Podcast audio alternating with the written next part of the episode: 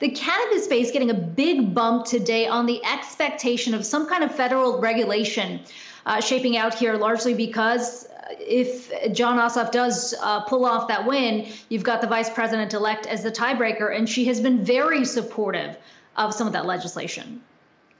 Yeah, it's really interesting because Akiko, we've been talking about the trends in the cannabis space, and I got two here to spotlight. You can look at MSOS, which is the ETF that tracks the U.S. multi-state operators, and the MJ ETF, which largely tracks the Canadian giants there. And you can see when you compare them, I mean, we're talking about the opportunity here. Uh, and right now, you see MJ would be the biggest gainer on the day, more so than those US multi state operators. And I think that could be because obviously a lot of these Canadian players are locked out. You think about Canopy's deal to acquire Acreage, a US multi state operator. That only goes through if you see uh, federal uh, laws around marijuana changed.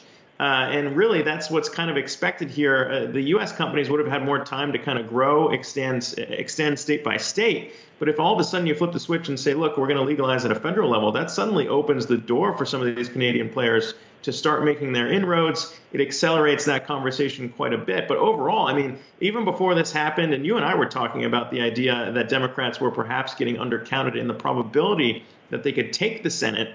Uh, I mean, you go back a couple weeks and talk about uh, cannabis companies here, Curaleaf, uh, some of the other multi-state operators, Trulieve, uh, Cresco Labs, that had been trading at record highs, and you would say, well, why do you want to buy these stocks at record highs? And the idea is just because the runway is so much larger, even as you have states legalizing, some of the tax implications that could come through through the Safe Banking Act, uh, the MORE Act that we saw the House pass, I mean, that's going to reduce the tax bills that are pretty insane for some of these cannabis companies because they're dealing with a business that has to be based on cash. They can't access banks.